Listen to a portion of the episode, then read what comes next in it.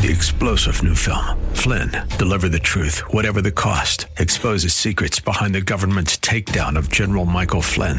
Flynn knew what the intel world had been up to. He ordered the first audit of the use of contractors. This set off alarm bells. He told the truth. He was the most dangerous person for Donald Trump to hire. They had to get rid of Flynn. Flynn, deliver the truth, whatever the cost. Available now. Watch it today. Go to salemnow.com. Salemnow.com.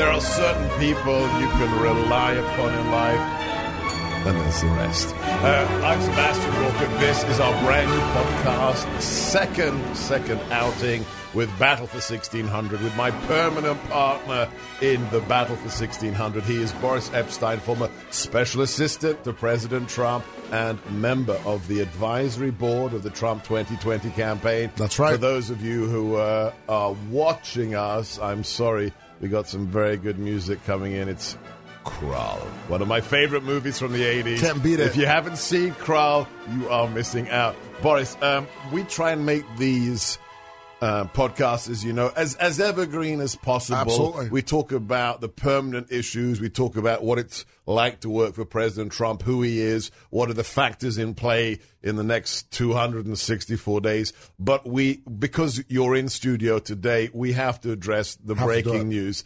Um, everything's upside down, topsy turvy. Uh, we have record breaking figures for the president in New Hampshire. Crushing it. Stunning. I mean, just historic figures.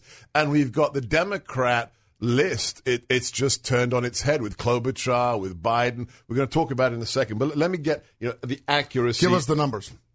Uh, Yeah, no, I'm just Yeah, going to give you the, just going to give you the numbers for, for the president because this is uh, buddy of ours on Salem posted these early today and he's already got massive, massive retweets. So this is the incumbent president's results from New Hampshire. In 1996, Bill Clinton got 76,000 votes. Bush, uh, younger Bush, uh, 2004, 53,000 votes. And then even less for Obama, 2012. President Obama got 49,000 votes at the Hampshire um, uh, incumbent president's uh, reporting in 2012. Yesterday, President Trump, the incumbent president, got 120,000 votes. That is incredible. Look at look at these figures, Boris. Look at these figures. What we're talking about here, right, is a vote in New Hampshire for an incumbent President. president. Right. You would think Which has been going down Of since course. Clinton. 76, 52, and then we get more than a hundred percent increase from Obama to President Trump. What's going on, Boris? You are the political operator. What's going on? a 140% Increase. increase. Right. And even over Bush, you're Oh, talking right. about a 137%. Almost treble. Almost treble. Almost and treble. then Clinton almost double. Yeah. So what you know, you know what that means? What does it it's mean, actually very simple. That it means that the president's achievements, together with the horrible attempts by the left to unseat this president, to undo the the selection and the choice of the American people, is motivating Republicans in a way that it's has never motivated before, and motivating not just Republicans because you got to remember. In the New Hampshire primary, anybody could vote for anybody. Right. So that, what, what that means is that you had Republicans, Independents, and Democrats coming out in droves for Donald Trump. So uh, I'm not a. We were both politically commissioned officers in the Trump White House. I'm a national security guy. Now I guess I'm a media person with a radio show. You are the political uh, animal par excellence. Let me float something for you, and I want I want to, you be the sanity check. Let's do it. I think politics has completely changed in the last four years. Remember when we were told in uh, 2016, fall of 2016, Donald Trump has no ground game. He has no ground game, right? Hillary has the ground game. And then you saw Unbelievable. stadium Right. full and full and full. Now, what's happened since then? Now we're organized. Brad Parscale is running the campaign. Right. The figures coming out of Brad, Brad is going on record saying the people who are coming to the stadium, they're over registering. You've got more than double the amount of people waiting outside.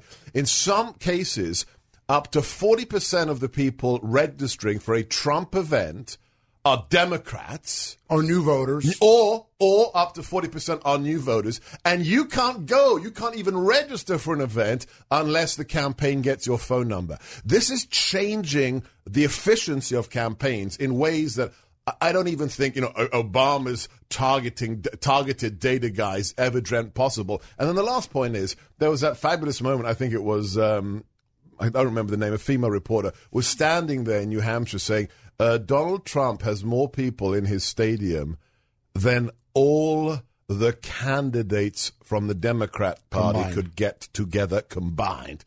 Has politics really changed that much, Boris Epshteyn? Here's what I'll tell you, and this is usually my response to you here. It's not that politics has changed, it is that it's gone back to its basics. Okay.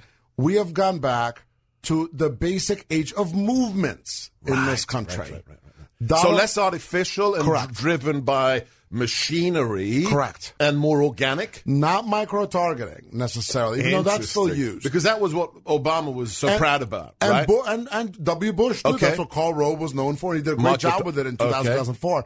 And it's still important. It's important. All micro targeting. It's a fancy word for saying telling people what they care about, right? Uh-huh. So if you live in Nevada, you maybe not, don't want to hear about lobster trade, right?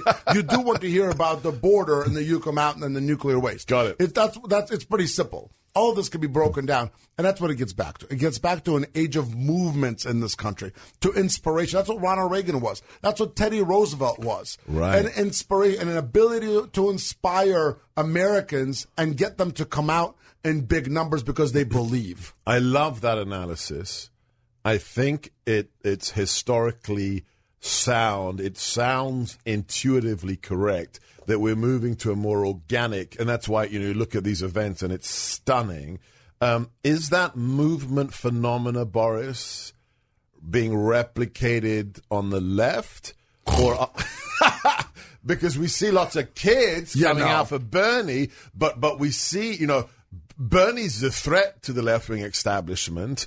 They don't want to publish the polls. Buttigieg is the Right. is the child for a while. Uh, Biden, the establishment figure, doesn't even stay in New Hampshire. The re- let's talk about the results. So first things first. So let me answer that question. Yeah, the movement.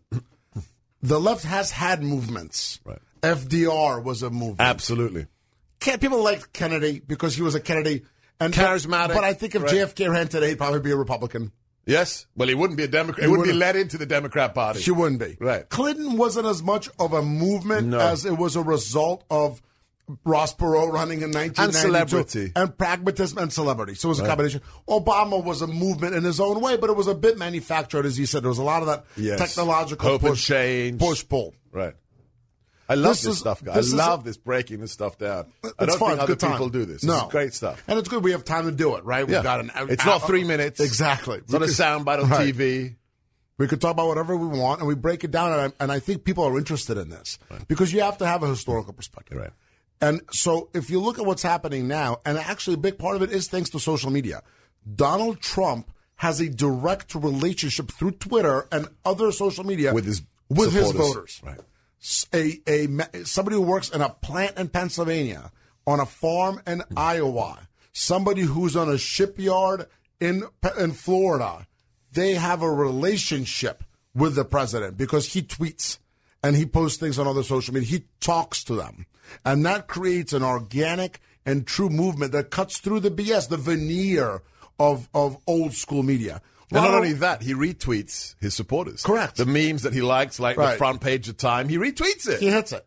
Right. And that, that, that sends a message to his base. And you know, Ronald Reagan did it in his own way because Ronald Reagan had had that movie career. People knew Ronald Reagan. Right. And then when Ronald Reagan spoke, he had an authenticity about him. And that's what it really all goes back to, Seb. When I was on the night of the inauguration, January 20th, 2017, I and was, you were on the inauguration committee, right? I was the communications director for the inauguration committee, which was a blast. One of the best things I've done. You know, definitely after working in the White House and helping the president get elected, the next best thing was helping the inauguration come together. I was on with Sean Hannity, our, our mutual friend, the night of the inauguration. the night of the inauguration, literally at the ball. At, he was at the ball. I remember. He had The that little mini studio. Exactly, a mini studio that was up Right. on the risers. Right. And he asked me, why did Donald Trump win? And I said, one word. It all boils down to one word It's authenticity. Authenticity. You have to be authentic. And that is why Bernie Sanders is doing well with his base, because he comes off to them as authentic. Am I buying it necessarily? No, but his followers are. The problem is that socialism is never going to play in this country anytime soon, and it's such a marginalized base. But if you look at everybody in the the Democrat field, think about last night. Bernie's number one, Buttigieg number two, Klobuchar number three, Warren number four, Biden number five. The only one who has a movement behind him, who has the Bernie Bros. No one else has anything that that no Right. one else has a fun nickname. No. It's Bernie Sanders. And it's shown to have been long lasting because it was there in 16 and it's there now. Yeah. But it may be enough to win over the Democratic Party, whatever that heap of scrap is at this point in time, but it won't be enough to win the election because the president's base is so much wider than that. And it stands for what America stands for. I don't want to give the game away. I don't want to predict things. Um, do we have it right on the Republican side? You're an advisor to the campaign Eh, because it seems like we have two big legs right now to the stool. We have the events, the rallies, the incredible turnout. And then we have the data crunching. We have what Brad's doing. We've got the registering. We have the building of the database. Is is is that the two halves of the coin? Uh, do we need something else? What are the next 250 days going to look like? What do we need to add to that? Well, we have a third. So it's the rallies, it's the connection with the voters, then it's using that to drive it and to functionally support the campaign, both in terms of money, because that's necessary, Right. small dollar donations, and of course, big dollar donations are vital too. And then the third is communication. The third is talking to the American public about what this president has achieved. And I don't think that we have missed a beat on that.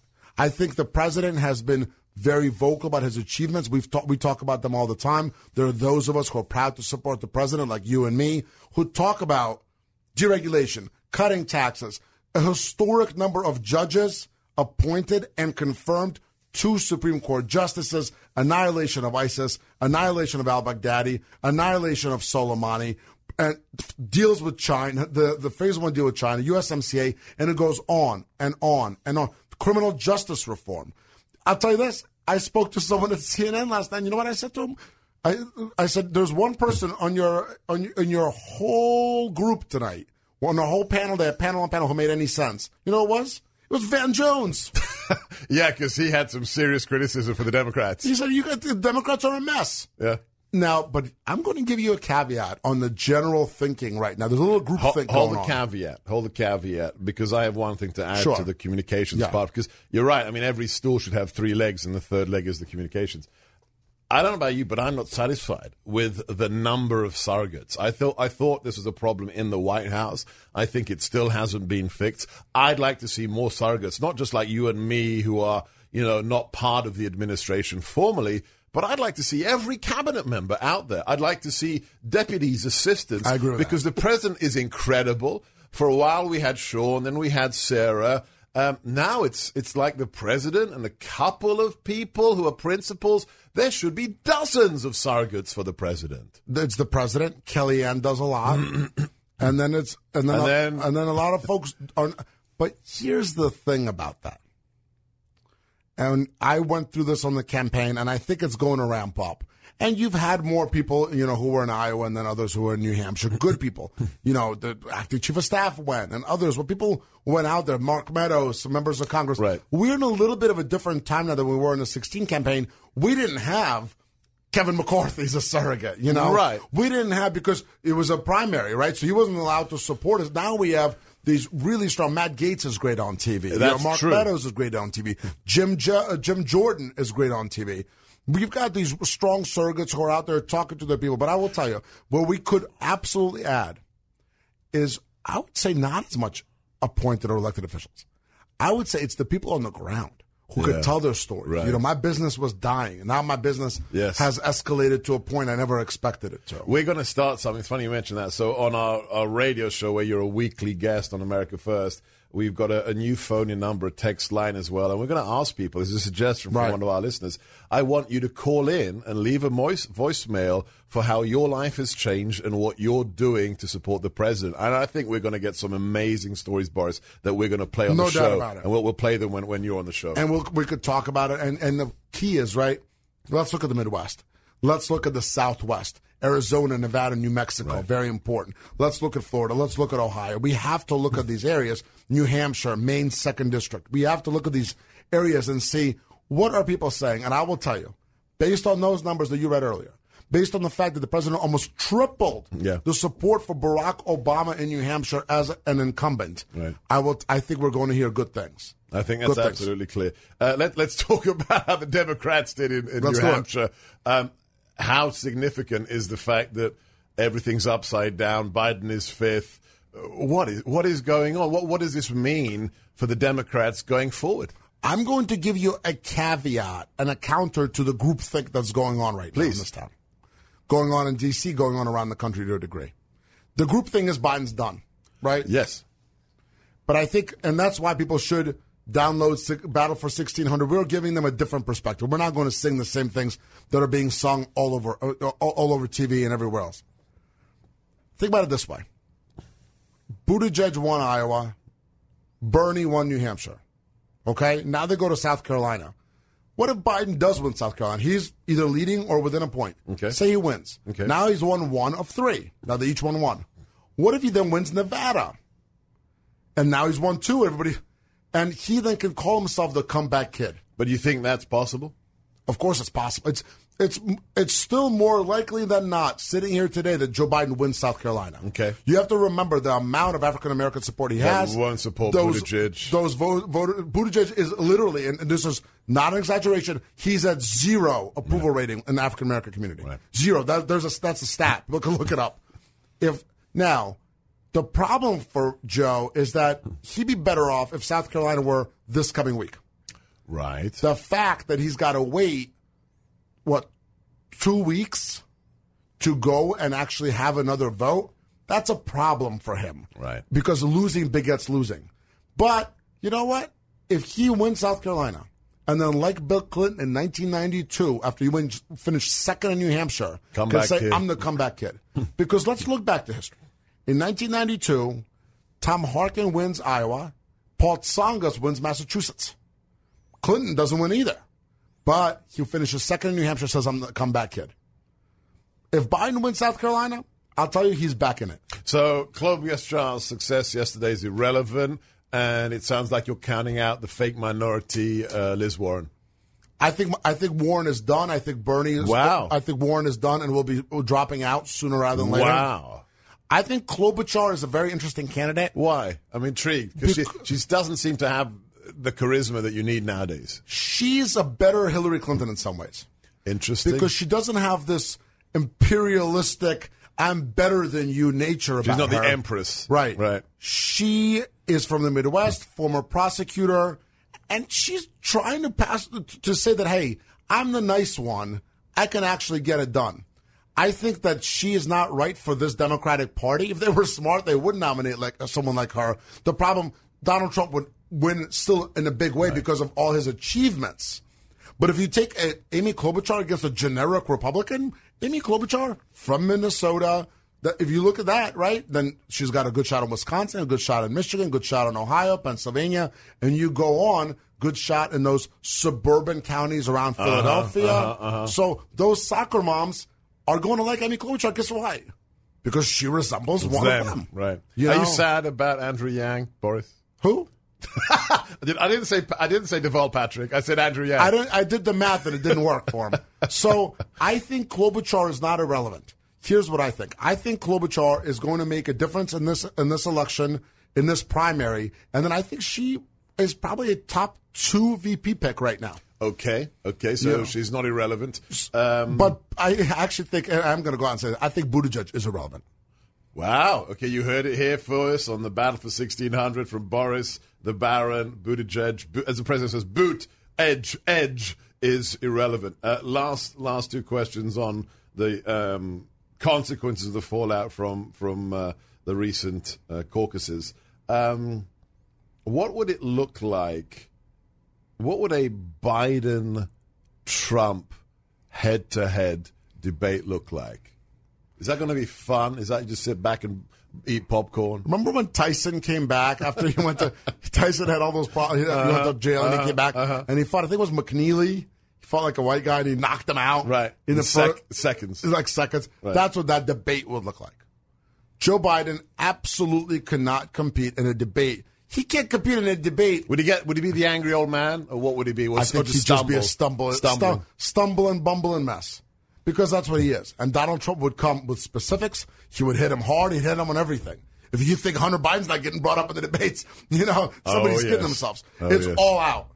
And and so Joe Biden, in probably for his own sanity, should not want to win this nomination. And what people forget is if you go back in time just a year or two, and I believe it at the time, he told us, remember, Joe Biden said, I'm not running and I don't want to run. Right. And I talked to my family and I'm not going to run. So this is a man who he doesn't want it. reluctantly is running. And and you know what? After a certain time, that shows when you don't want to be there. If you if you're not, in, it's just like anything in the world. If me and you didn't want to be here, It would show. on this awesome podcast, Battle for you could tell. The listeners could tell. they'd get bored. Right. And that's what people that's what's happening with Joe Biden. And there's been stories written. He's getting snippy, he's angry at his staff. Staff. And he's just he doesn't want to be there. He's not in it. And why would he be in it? He's in his latter seventies. He's done you know, he's been around a long time. He hasn't done a lot, but he's been around 49 years. He's been around a long time since you know, since he beat Caleb Boggs because By accident. By accident because the, there was snow in, in Delaware in November of 1972 he's just somebody who's been around too long. His time has passed, and he knows it. And this primary has been too tough for him, which is hilarious because he's running against a bunch of marshmallows. with the biggest name recognition as a former vice president. Here was this huge mistake, and I've been saying this for a long time. What? Biden should not have truly gotten into it until December of this last year. He shouldn't have done the early debates. He he lowered himself Right. to the level of What, what do they What do they say on Twitter? Never punch down. Right. And, he, did. punched down He to punched Bill de. Blasio. Right. Tim Ryan and all these other people. And, and including Pete Buttigieg. And he allowed himself to be part of that conversation. Well, do we want Mayor Pete who's never done anything in his life? Thanks for his service, of course, but has not truly Hang on, hang on. Can I be clear about his service? The articles are coming out now. Th- this guy did not go through the regular commissioning?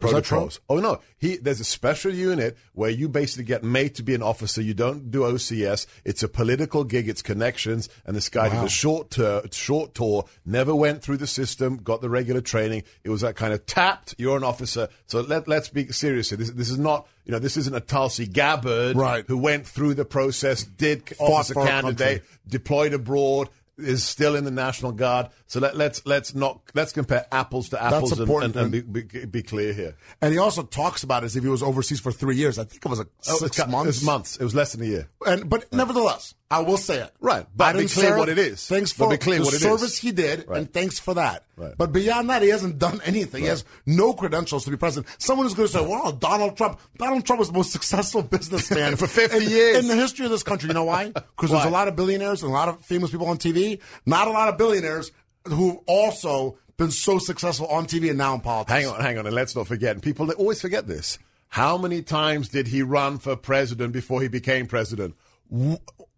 Oh, zero times. Right. So for the first time. First time. I mean, even Reagan, even you know, the great names have been in politics Sure. again and again Of and course. again. Governor. This is a man who had no political office. Didn't run for Runs for president, gets elected. So to, Lo- the, lo- lo- to the last point, Biden allowed himself to be part of the conversation. Yes. Well, who's the moderate? Is it Joe Biden who's a two-term VP Right. or Pete Buttigieg? And that hurt him. On last thing on Biden, and then one last question uh, on Bloomberg, and then we've got to have a special guest uh, join us today on uh, the battle for sixteen hundred. Um, how weird is it? I mean, so weird that to this day, and correct me if I'm wrong, but I think I'm following it right. That his boss, his old boss, Barack Obama, still hasn't endorsed Joe Biden, and instead his buddy Deval Patrick has just stepped out of the race. Well, So, so now he could, and he still hasn't endorsed Joe. What's going on, Boris? because President Obama doesn't want to be embarrassed. And the word is that before this run, Obama went to Biden's people and said, don't, Don't. let Joe get embarrassed. And that's exactly what's happening. And Obama, who probably knows the work side, the political side of Joe Biden as he is now, And what he's not capable better of. Better than anybody. Yeah. Right? Because, you know, in the 80s, Ted Kennedy knew Joe Biden better than anybody. Then Chris Dodd knew him better than anybody. But now Barack Obama, Barack Obama, who you've got to give it to, was a shrewd politician, right? He, Oh, he yeah. beat, beat Hillary Clinton in 08. as, right? an, as an unknown. complete unknown, huge upset. And he knew what the problems are with Joe Biden, and he's and he's seeing it. And he doesn't So he want doesn't to want to be associated. Doesn't want to back a loser, to be direct. That's why we have Boris as the co-host of this show. Last question with that with that New York lens, that prism that you have. I was on a radio show with my my buddy uh, Jennifer Horn, and uh, the, they call him the lovable liberal uh, Brian Whitman. And there are serious people out. There are people out there um, who are liberals who think that Bloomberg really has a shot. Well, I just think you just said it. This is an age of authenticity, Right. Charisma, celebrity, and the guy is just. I said on the show, and I don't think Brian liked it. He has the charisma of an old flip flop, and you can't buy charisma. You can buy TV ads, but you can't buy charisma, Boris. Come on, this, this guy's not relevant, is he? There's a word in New York, and it's tough to apply it to a guy who's worth 50 B's, 50 billion. dollars. The word's jamoke. He's That's kind of fine. He's a, he's a billionaire He's kind of a jamoke. You, you can't take him seriously. He's like, yeah, he's five foot. He's five foot nothing. Right. Okay. Right. He's walking around. He's his his ads are whiny. You know, Yes. it's obvious that he's not authentic. He's trying to be funny on Twitter. He's failing like nobody's business. He's kind of a jamoke. You know, and it could, because here's the deal: when you have as much money as he has, you would have to you would have to be a first of all. It was a jamoke move not to run early enough to where he could compete in Iowa, New Hampshire, and Nevada and South Carolina. Right. And second of all, he's barely registering. Now, I will tell you that spending billions of dollars could result in him being competitive. Here's another option. This thing could go to a brokered convention. It could. That could be a real chaos at the Democrat There convention. hasn't been a been one since 1972. McGovern and uh, McCarthy, uh, uh, Gene McCarthy, get clean for Gene as they called it. And I think Hubert Humphrey was in on that too. Th- This smells a little like it, but not as much as people are saying. Because again, if somebody ten percent or less brokered. What do you twenty five percent or less. Wow, Twenty five percent chance. Okay, Because it is still so fractured. You got Amy Klobuchar getting about twenty percent. Right, right, right. And then Bloomberg's going to try to play, make a play at convention. But you heard it here. If there's a broker convention, there's a larger chance that Hillary Rodham Clinton is their nominee than Mike Bloomberg. Fascinating, fascinating. Um, on him, and this I promise is my last question before we bring our first guest in on our uh, special podcast of Battle for sixteen hundred. Why is he doing it? Is it vanity? Is it to get his name more out there? Is he is he annoyed that he's wasted two hundred million on candidates that he now realizes are in a struggle bus of clowns? What, what's Boris's take on Bloomberg's motivation? It's his last shot. Okay, He turned 78 this month. he did. 78 he's turning. 78? 78 years old. Wow. He's little, but he doesn't look 78. Well, that's those little guys, you know, you can't really They age tell. slower. You know what I mean? Okay, okay. So he's he's they age slower, but and this is all gen, very generalities. They age slower, but worse. They sort of sh- the little guys they kind of shrivel up. Big guys like me, and you know, my grandpa was a big guy. He looked at 88 the way he looked at 65. Nice. You know, because once it started, just kind of everybody looks the same. you know? Right. The big guys. But Donald Trump, right? Donald Trump looks the Donald. Trump looks younger than inauguration Donald day. Trump's doing the Benjamin It's crazy. He's doing the He's Benjamin. doing Benjamin, the first Yeah. president in history. I know. guys. If you haven't done this, it's a fun exercise. Take any president you like, do it with especially George Bush Jr. and do it with Obama. Take a photograph of inauguration day and their last day in office. It's stunning. They age twenty five years. Or apples to apples, take it first day in office and three years Or later. three years, right. And they go gray. They look 15, 20 years older. I swear our old boss looks... It looks great. young. Don't, just look at it. Just look at the rallies. I saw him. I had the honor of seeing him last week in the Oval, and then I spoke to him after, and I said, "Mr. President, you look great. You look like you look, and he looks great. He The does. president, you look It's the great. genes. Uh, It's the genes. It's the hard work. It's the dedication. Oh, no And- alcohol, no cigarettes, right? No all booze. that stuff. Yeah, no that, that goes a long way. But you know, Bloomberg seventy eight. To your question, why he's doing it? He's seventy eight. Last shot. It's his last shot. He's toured with it, and tr- and Donald Trump did it. Donald Trump is a successful business guy who went and took his party by storm. The- but the difference goes back to exactly what we were talking about authenticity. Donald Trump authentically took over the Republican Party. Bloomberg is a Republican trying to take over the Democratic Party. It ain't going to happen. Right. Fabulous. All right. We've covered all the breaking news. If you want to have more, remember, subscribe to this podcast, Battle for 1600. Hit that little bell on YouTube so you get the notifications. Tell your friends about it. And if you want more, remember, the uh, show, the radio show, is America First of the Salem Radio Network. And if you want exclusive content you can't find anywhere else on the planet, join my subscription service. It's Gorka's Cabinet. Go to sebgorka.com, S E B G O R K A, sebgorka.com. Click the Gorka's Cabinet banner and join today. And don't forget, the Twitter game of my friend here, Boris, is pretty sharp. I do my best. Follow him on Boris EP on Twitter. Instagram is Boris underscore Epshteyn with a, a Y and a TH. Boris underscore E P S H T E Y N, my full last name.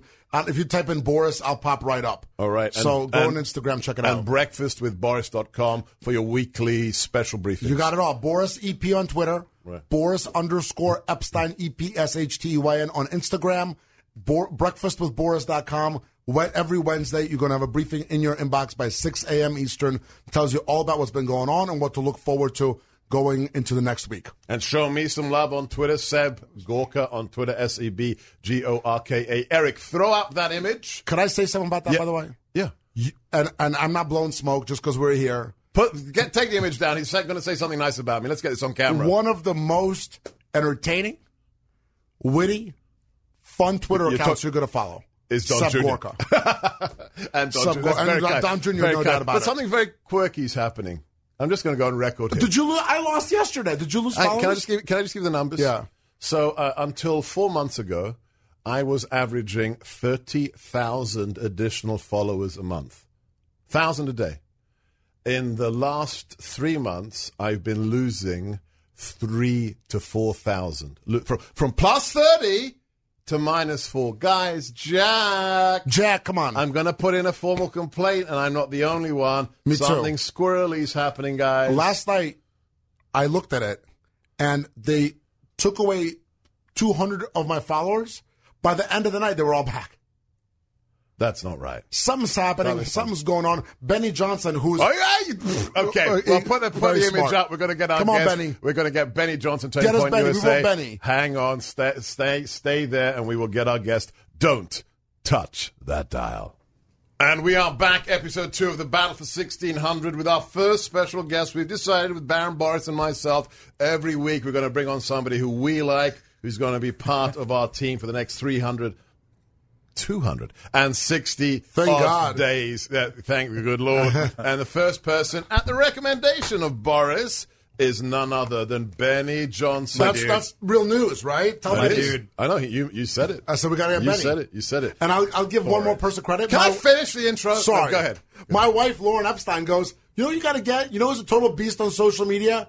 Benny Johnson. Oh, sorry, it's her idea. It's her idea. Well, All the good give ideas credit. Give credit where it is due. Sorry about that. He's Go got a great title, Chief Creative Officer for one of the four truly important organizations saving this country today.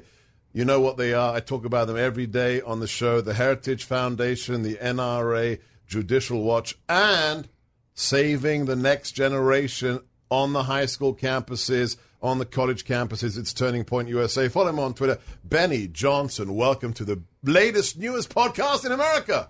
It's amazing. This is awesome. This is awesome. The Look at- battle for look 1600. 100. Look That's at the it. amount of Star Wars, plus patriotism, plus just weaponry. I feel so secure. I feel it's so. You should. I feel like Well, Plus, Sebastian. plus, we're kind of big guys. This, Yes. is, this is this is a Guys. safe space of a different Yeah. kind. There, are, let me tell the viewers of uh, Sebastian and Boris's viewers, when you come into this glorious studio, there are like 500 items that Sebastian Gorka could use to kill you. Okay? and this is one of them. That- my that big is one of them. is Yes. one of my It is a- trusty tools. Swords and guns. It is glorious.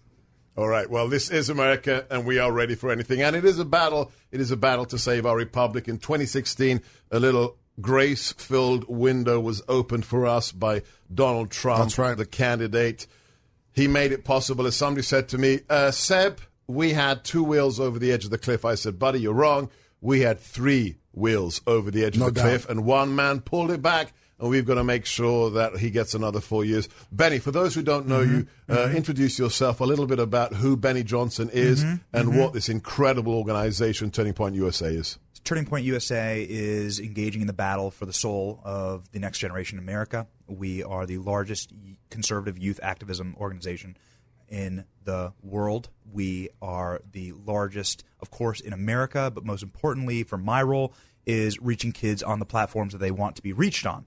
Uh, using non-establishment, non-traditional media in order to get our message out there as conservatives. Very, very important to play and to speak to kids the way that they want to be spoken to, in the way that they digest information, and in the platforms that they digest it on. So, social media platforms, memes, media, viral videos, things like that. Uh, we are hammering, Benny's owning, the coolest 65 year old I know. and ridiculing He the left good on. it. Looks good for the years. Looks good for the years. I'm kidding. We're having a great time. Uh, we're reaching millions and millions and millions of young Let, people let me every just single tell month. you, I, I had the pleasure of addressing your big annual event in Florida Mm. for the second time, Mm-hmm.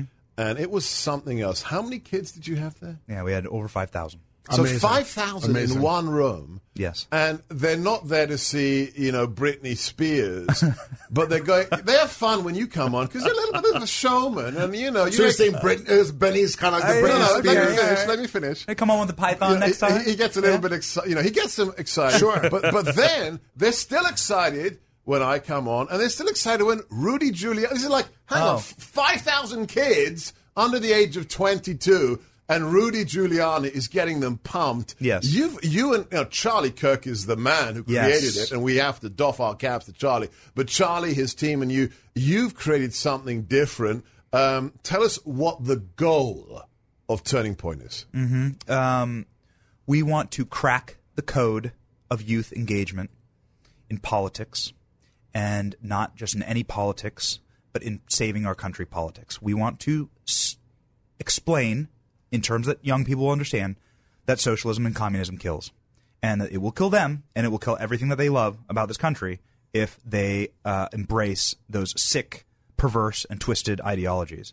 And Now, now you're a machine guy. I mean, you've been working on campaigns, presidential campaigns. You worked McCain, you worked Romney, you uh, worked on the the candidacy, you know, the, the, the candidacy of, of, of Mr. Trump. Then you worked in the White House with me That's for, right. for President Trump. Why did it take Charlie Kirk for this to happen? Because wasn't this the big missing piece that, that the right didn't have that that youth element? Even CPAC and what Matt Schlapp has done for CPAC is amazing. But CPAC five years ago, if there were any, if there's anybody under the age of forty there, It was a shocker. it was it was it was a mini um, Tucker Carlson with a little bow tie, with a blazer and the brass buttons. Not what Turning Point USA has created. So why did it take until then, Boris, for this to, to occur? because they fixed a broken narrative that had been around, which is young people skew liberal. Okay, Right? Okay. That is actually not true. Young people don't skew any one way. It's a huge generalization to say all young people. What it truly is is that a lot of young people actually are now educated younger because of social media. They know what's going on because of social media. They're no longer cordoned off from the rest of the world and they see what's going on. They see what's happening and they are rebelling against Mm-hmm. academia in a lot of ways. They're rebelling against what their union member teachers are telling them. Mm-hmm. And these young mm-hmm. people are saying, you know what? I am excited about Donald Trump. I'm excited about the Trump movement, the MAGA movement. I'm excited about America. And and we had assumed there had been an assumption, I'd never did, there had been an assumption that, you know what, just everybody under 35, under 40 is always going to vote liberal. That's just wrong. Mm. And what, what mm-hmm. Charlie Kirk, Turning Point USA, mm-hmm. our friend Benny here are proving is that as long as we engage these folks and speak to them the way they want to be spoken to, to your point, mm-hmm. if and then they are going to come out for us. And you know what? Who's the best at doing it? Who? The man who was in his seventies, was in the White House. Yeah, it's stunning. Donald J. Trump, who's the most who saved Twitter. He knows how to meme. he the knows most, how to meme. the Yes. most prolific user of social media politically in the history of I, the world. I, I said last week he had he's got more than 30, 64 million followers. I looked at it yesterday. No, it's over 150. It's like 74 million. I mean, Hard, but that's just. I, that's just on Twitter. Yeah, if you just on Twitter. combine, No, if you combine it all, it's- Twitter, right. Facebook, and and he's, he'll tell you that every time. So you got to combine. if you combine Twitter, Instagram, Facebook, I think he's over 150 million. Eh, but he's able to relate to these people, and you know why? Why? Because Donald Trump knows how to do it. Right. Donald Trump, The left doesn't. Donald, Okay. the brander Donald Trump, the apprentice Donald Trump, knows how Right. to relate to every American. Couple of questions. The, the, we'll get to one eventually, which is a fun one. Why the left can't meme. Ah, but Benny, what are you guys doing at Turning Point University? So talk about some of the concrete things, and then because I think this is of greatest interest to our listeners, what works the most when it comes to connecting to the to the, the kids you're trying to connect to? So so what what kinds of things, activities, mm-hmm. programs, and then what what have you found personally really resonates with these audiences? Yeah. So let me pivot here off of what Boris just said, which was just spectacular. A specific point that Boris made, which was spectacular, which is that kids like to rebel. This is the one truism for all young people throughout every generation. They enjoy rebellion. They enjoy rebelling against the things that they've been told, and the mantras and the oligarchies that are above them. And uh, realistically, if you look at how a young person exists right now in 2020, a young person is looking at their public school education, their college education, the people who are above them. They are all leftists. They're all communists. Right. And it is very cool. It is very almost.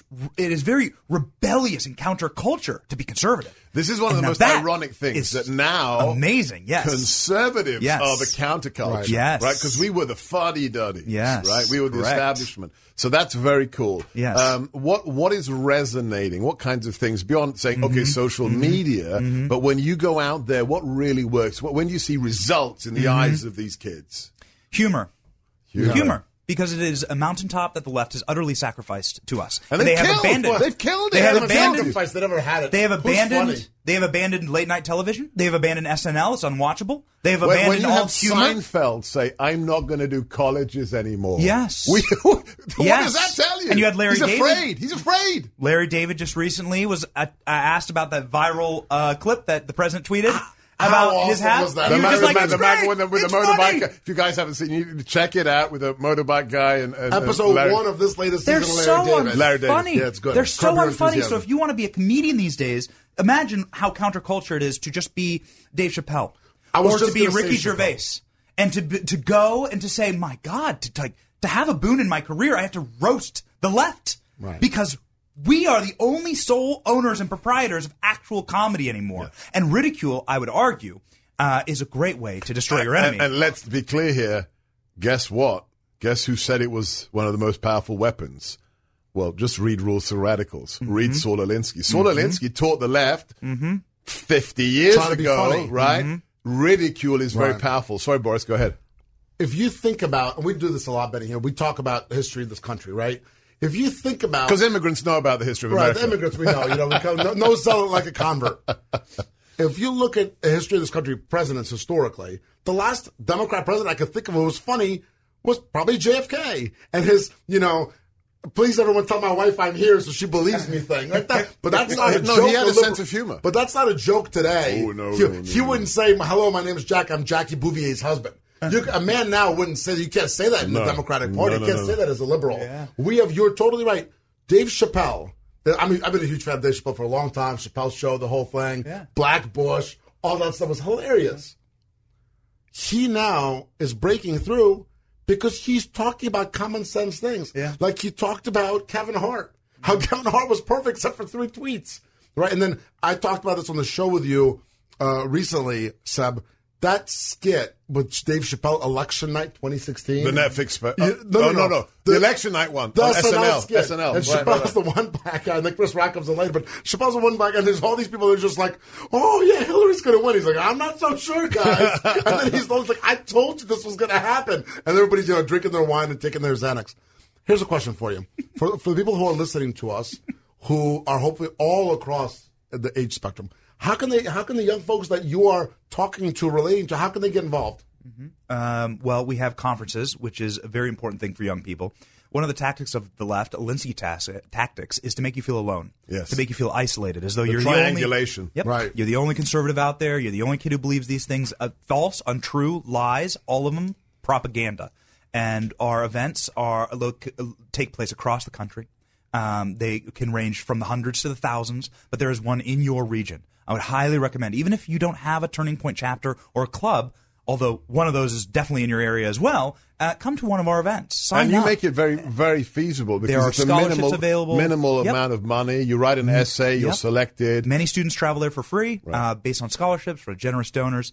Um, and the system that we have worked out uh, for this has just been masterful. Again, it is uh, you know what what Charlie Kirk and Tyler Bowyer and people at Turning Point have done is cracked the code of youth activism. Have you ever seen a young person under the age of 18 who has an Instagram following posting about how excited they are to go to a conservative conference? How we get it that thousands of kids like posting how they were accepted to our conference and they're excited and And they I can't wait to come here. left. Sebastian speak and to hear Boris speak and to hear the president has The spoken. president, President, right. right. Three of our conferences, this president has spoken at this How year. much is it How to go to a wonderful is that?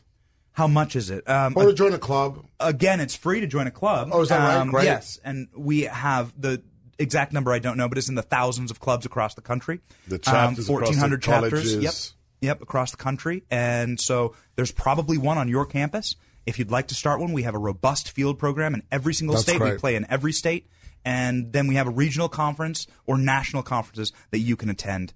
Uh, as well, and um, And there's uh, the chances of you, things, right? the chances of you meeting your conservative heroes are very high at these conferences. The chances of you running into a Sebastian Gorka very, very high. Get a selfie. Uh, get a selfie, and then the president has been just so generous and wonderful. It's spoken to our conferences and hosted them. Hosted the young black leaders at the White House this year. Four hundred, Very powerful. Four hundred. Turning Point USA. Very yeah, I had dinner with some of them afterwards. Absolutely incredible. The White House security details going nuts when you know four hundred people want to squeeze into the the. It was a rowdy crowd, It was a fun a crowd. rowdy I crowd. saw. I saw the video. You never hear a crowd like this in the White And House. And as you said, you mentioned it, but there's a lot of scholarships available, right, folks? Yes. It's got to be. It's accessible to everybody, Yes. right? If somebody wants to get involved, we are here to help them get involved. yes, All right. absolutely. Last big question. Maybe Boris has one too, but then we have to wrap it up. We're talking to Benny Johnson, who is Chief Creative Officer of Turning Point USA. title. TPUSA.org, right? Or is Yeah. it Turning Point? What's, what's the Yes, URL? TPUSA.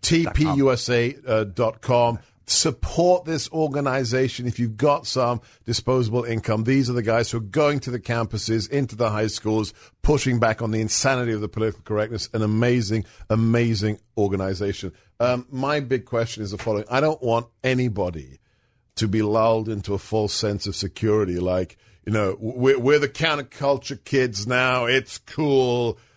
Mm-hmm. But mm-hmm. there's some really positive signs. I'm not going to say we we're winning necessarily, mm-hmm. but the left doesn't have a sense of humor. They don't know how to meme. So things are looking good, right, Benny? You're speaking my language. Uh, this week was a, a cautionary tale on how scary it can get. This week, Nancy Pelosi Yes. took a piece of our viral content uh, that we made, 100% factual video of the President's State of the Union speech with transitions of Pelosi ripping up the speech. Obviously, it's important to show what she ripped Repetition. up. What are the stories actual that she was physically right, tearing of her yes, tearing it up. because what she tore up were stories of young women getting scholarships, w- men who sacrificed their lives for this country, Women getting employed. Yes, um, military family uh, reunions. Re- These are the things that right. you physically tore So up. So what happened to that we cr- video? we created this video, went viral. This, is, my, this is our retweeted it. job. My job as CCO. Produce things that go viral. The, we are so lucky to have powerful friends who love our content. The president's family is one of those. Don Jr. Uh, shared it, and right. uh, the president of the United States shared it, and then Nancy Pelosi in a totalitarian, oligarchical, just horrific um, uh, uh, uh, uh, uh, screed decided to send all of her lackeys after us, Yeah. and the entire Democratic caucus came after us and demanded that the video get taken But down. didn't, but didn't she go to Facebook, and to Twitter, Twitter, and to take Instagram. it down? She just went hang on. after They've us. been lecturing us during the impeachment trial. that It's all about the Constitution, isn't it, Benny? Transparent. What about the First transparent. Amendment? to Yes, censor us. Amendment. Yes. So And what so happened? they Did went she on- win? Did she win? No, we won. Uh, it is a very special thing to be able to take on the entire media establishment, the entire Democratic caucus, Nancy Pelosi, the most, uh, you know, one of the most powerful politicians in the country, and to win. Um, and not only did we win, uh, the video, the the boomerang effect was that the video was seen now by over 40 million people. The Streisand effect, right? Yes. Don't show that Yes. photograph of my house on Don't the internet. do So it. everybody looks at the photograph of the house on the the internet. president pinned it on his Twitter feed. All of our uh, our friends in Congress shared it. So many, it- you can't count them all. But it's so wonderful to see. And guess what? The State of the Union was seen by 37 million Yes. people. Our video of what Nancy Pelosi did has been seen by over 40 million That's now. nuts. So you're So telling me more that that people. tearing up That's has boomeranged on her crazy. Yes, about five, more five people times want already. every camera in the world trained Benny on that. Johnson. Yep, that's done, how you win friend. culture. That that is how we win the culture. I am so impressed. Boris, So I've got a question for you as we get out. First of all, yeah, the Nancy Pelosi stunt, which we know now she pre-prepared by tearing those little we have the video. Can I just can I just add? Go on. She pre-prepared. We can Right. watch the video right now, and I did. I Right. broke it down. She did those pre-rips Right. in that pre. Do you know when she did that in the speech? This is important. when she did that? No, no, no. She did that when the president was talking about how the administration is helping children fight That's cancer and beat AIDS forever. And Nancy thought it was more important to sit there preparing her childish little high school stunt than in, than in pay respect to the president who's talking about children with cancer and beating AIDS. This is this is the real serious point. And that stunt hmm. has now boomeranged on her Big time. tenfold. Hmm. Big time. It boomeranged her right away because even liberals didn't like it at the time, and now it's boomeranged her because of the video. Here's a question: mm-hmm. We are now about 206 264 days away from election day. You guys have done a great job. You've turned people out to become a part of your group, a part of your movement. How confident are you, and have you done any polling as a political guy? I'll ask the question about these folks turning out to vote on November 3rd, The kids. 2020. The kids. So we haven't done any internal polling ourselves. You're a 501c3, Uh, we're a 501c3, so we are not going to be involved in any electioneering or campaigning ourselves. However, uh, I can speak to one part of what we do, and it is the part that I am the most involved in: enthusiasm. How excited Right. are young people? How excited are they to show up and support their president?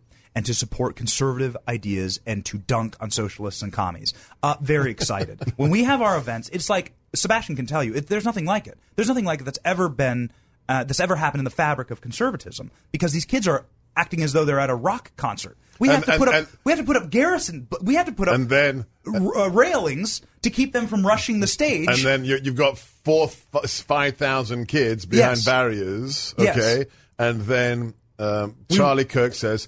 Let's take a group photograph, and Gorka, you're the loudest one. Get everybody from one side of the auditorium to the other, so the crane can lift up and take the. Pho- It's, this, I, I've never been it. to an event like we need it. I've never. cra- we need cranes to take our photos, and we need th- we need massive, massive stadiums to hold our events now, and that's the very conference special. center, right? Well, The- I'm, Yes. not, I'm not a member Yes. of a 501c of, of, of this 501c3, so I'll tell you. I hope that every single one of these kids who is for defeating socialism, defeating communism, and for making America great, keeping America great, mm-hmm. I hope they all go to the polls on November 3rd. Well, You know look, if they're And- infused, and, they're my gut, and what my gut tells me, you can't say this, but I can. The great work you guys have done is making it so much more likely that they're going to do it in droves. Prediction here: seventy-five percent of Turning Point USA members vote for Donald Trump in November. Prediction. You That's heard it right your fourth prediction that today on this podcast. I like it. We're having a good time. Boris, we are having fun, and we are having fun with Benny. Our first guest on the Battle for 1600. Follow him at Benny Johnson on Twitter. He's only got 229,000 followers by the end of the week. Come on, guys. Show him some love. Let's get into a quarter of a million. Come, Seriously, Benny Johnson. He is the chief creating, uh, creative officer of Turning Point USA. And please, it's tpusa.com. Support this organization. What Charlie Kirk is doing, along with Dennis Prager and PragerU, is changing the future of America for the better. Any final message, Benny, for the listeners, for the viewers? Uh, yes, the left can't meme, and we're having a lot of fun. You should join our side. Let's do it. We're Rock having and far more fun. Let's do it. Thank you, guys. It's a wrap.